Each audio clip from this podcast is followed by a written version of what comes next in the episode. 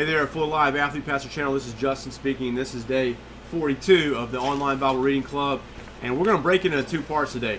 I have so much to say on these verses and that you need to hear uh, that are going to help you to understand these, the Bible here better. That we're going to break it into two videos because I, I want you to be able to focus on the important stuff on both passages that we're going to read today.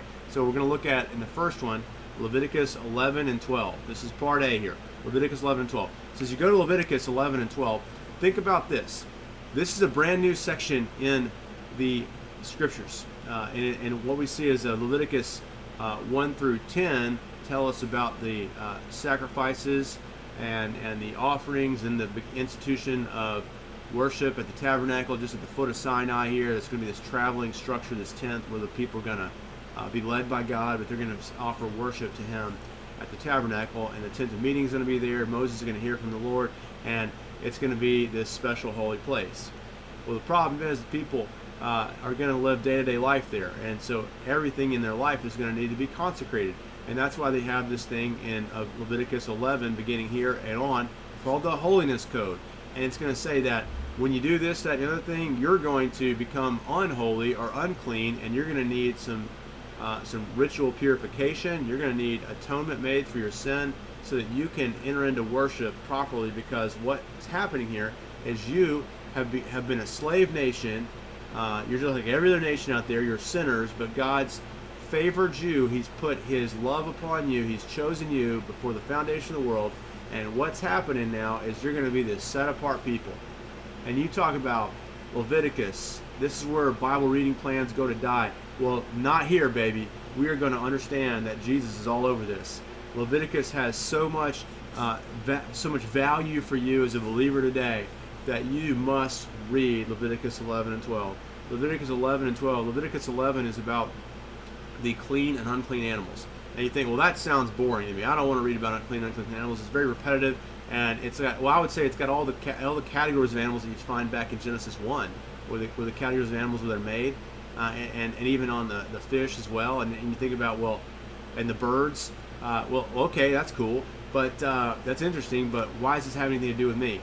Well, what's, what, you know, it is really um, uh, something we don't practice today uh, as far as all animals are clean or are, are now made clean. And you think about Acts 10, if you want to read about that, Peter is told explicitly that there is no distinction made between animals anymore. But why was the distinction there in the first place? That's the question. Commentaries have three three real um, significant theories on this. Number one, completely arbitrary. No one has any answer for it. Uh, God's picking some and not picking others. It's completely arbitrary. We don't know. Number two, hygienic purposes. There's some science behind it. God has God was privy to science, of course, because He made us all. So He gives us these particular animals as clean, and the other ones is unclean because He knows that these are better for their health. So the unclean are better for their health. Okay. Well, that doesn't seem to make sense to me because I, like he, he does eliminate the, the clean and unclean uh, distinction later on uh, in history. So I don't think that works. So number two, and number one and two, I don't like. Number three, I like. Number three, think about the context here. We just finished the holy, uh, the, the, the building of the tabernacle on the first day of worship, opening day. We read about that yesterday. But look, the deal is, I think the best option is these animals that are, are listed as unclean are listed as unclean because the people are to be a holy people. God's a holy God who brought them out of Egypt to be his people, and he's going to be your God, and therefore you're not to be mixed up with these other nations and and and be caught up in their worship. Now, I'm going to say that they probably that God used or, or, or list these animals as unclean because these animals were used by the nations in worship ceremonies and rituals that they did to worship their gods and so God's got to have a reason. He's not arbitrary. He doesn't want to be mixed up with those other nations and how they worship. He has a distinctive way of worshiping. What's fascinating is no other nation, no other historical documents show anything like these food laws. Only God's uh, Bible does in Leviticus. Isn't that interesting? That only the only the book of Leviticus has something like this, as far as I'm aware of.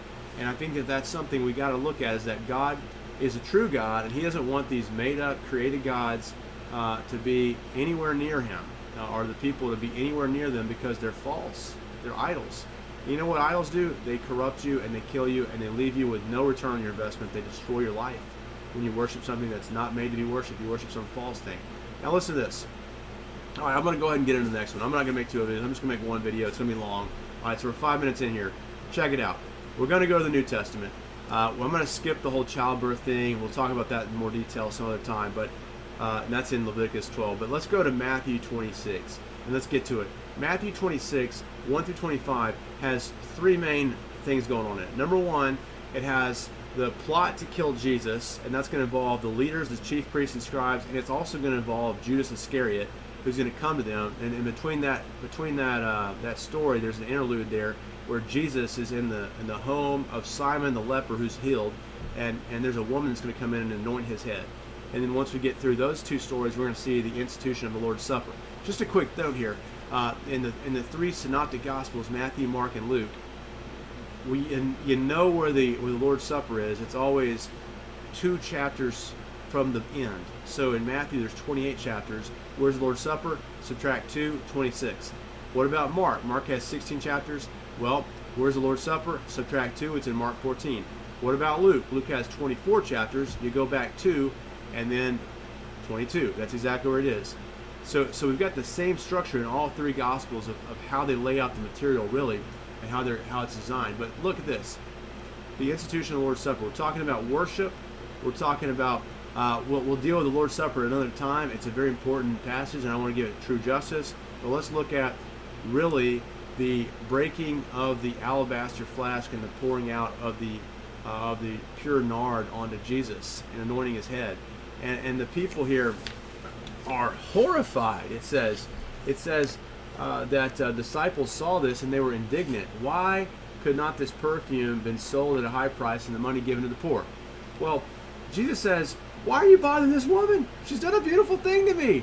The poor you will always have, but you will not always have me. When she poured the perfume on body, she did it to prepare me for burial. So I tell you, wherever the gospel is preached, what this woman did will be told in memory of her.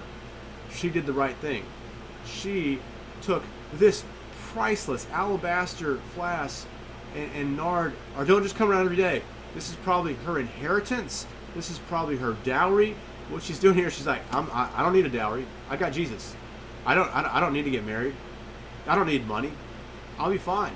I've got Christ. I'm going to take the greatest thing I have, I'm going to dump it on Jesus' head to prepare his body for burial. Wow. Wow.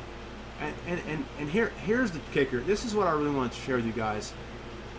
Is I get the sentiment. Uh, we need to care for poor people. I have a lot of empathy and compassion and mercy for poor people. But it is a tragedy that the church has been known and, and widely thought to be an institution that is its primary mission is caring for the poor. It's not our primary mission. The church's primary mission is right here in the text is to worship Jesus.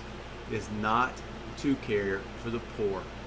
The best thing we can do for the poor is to worship Jesus. Because you know what happens when we worship Jesus? We become like Jesus.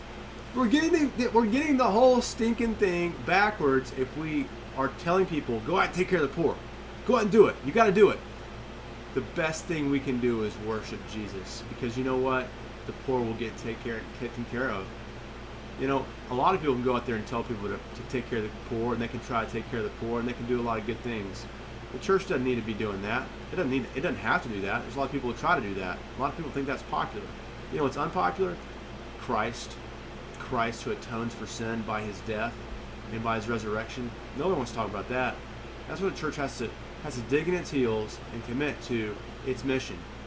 What are we talking about here? Jesus says, pouring value and treasure upon the head of Christ.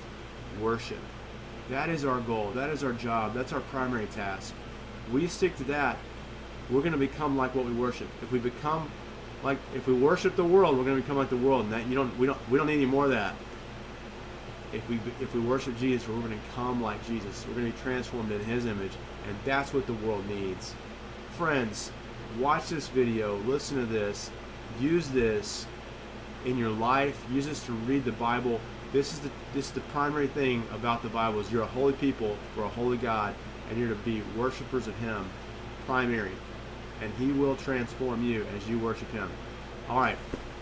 Let me know what questions you have. I may be doing a live stream. If I do one, I'll try to get on uh, and let you know in advance, uh, and so we can catch up with what we missed on Sunday. Uh, and my apologies on that one, but hey, thanks for tuning in. I really appreciate it. If you're watching this far into it, hit the like button, share it, subscribe, turn on notifications so you can keep up, and let's read the Bible together because in it we truly get to know the Lord. He's going to surprise you. He's going to infuriate you. He's going to transform you. Uh, the Lord is bigger and better than you ever can understand. He's more beautiful than you ever understand. He's more loving, merciful, and just than you ever understand. He is the Lord, and there's only one. There's only one Jesus. All right, let's let's uh, move on from there. God bless you guys. We'll see you next time.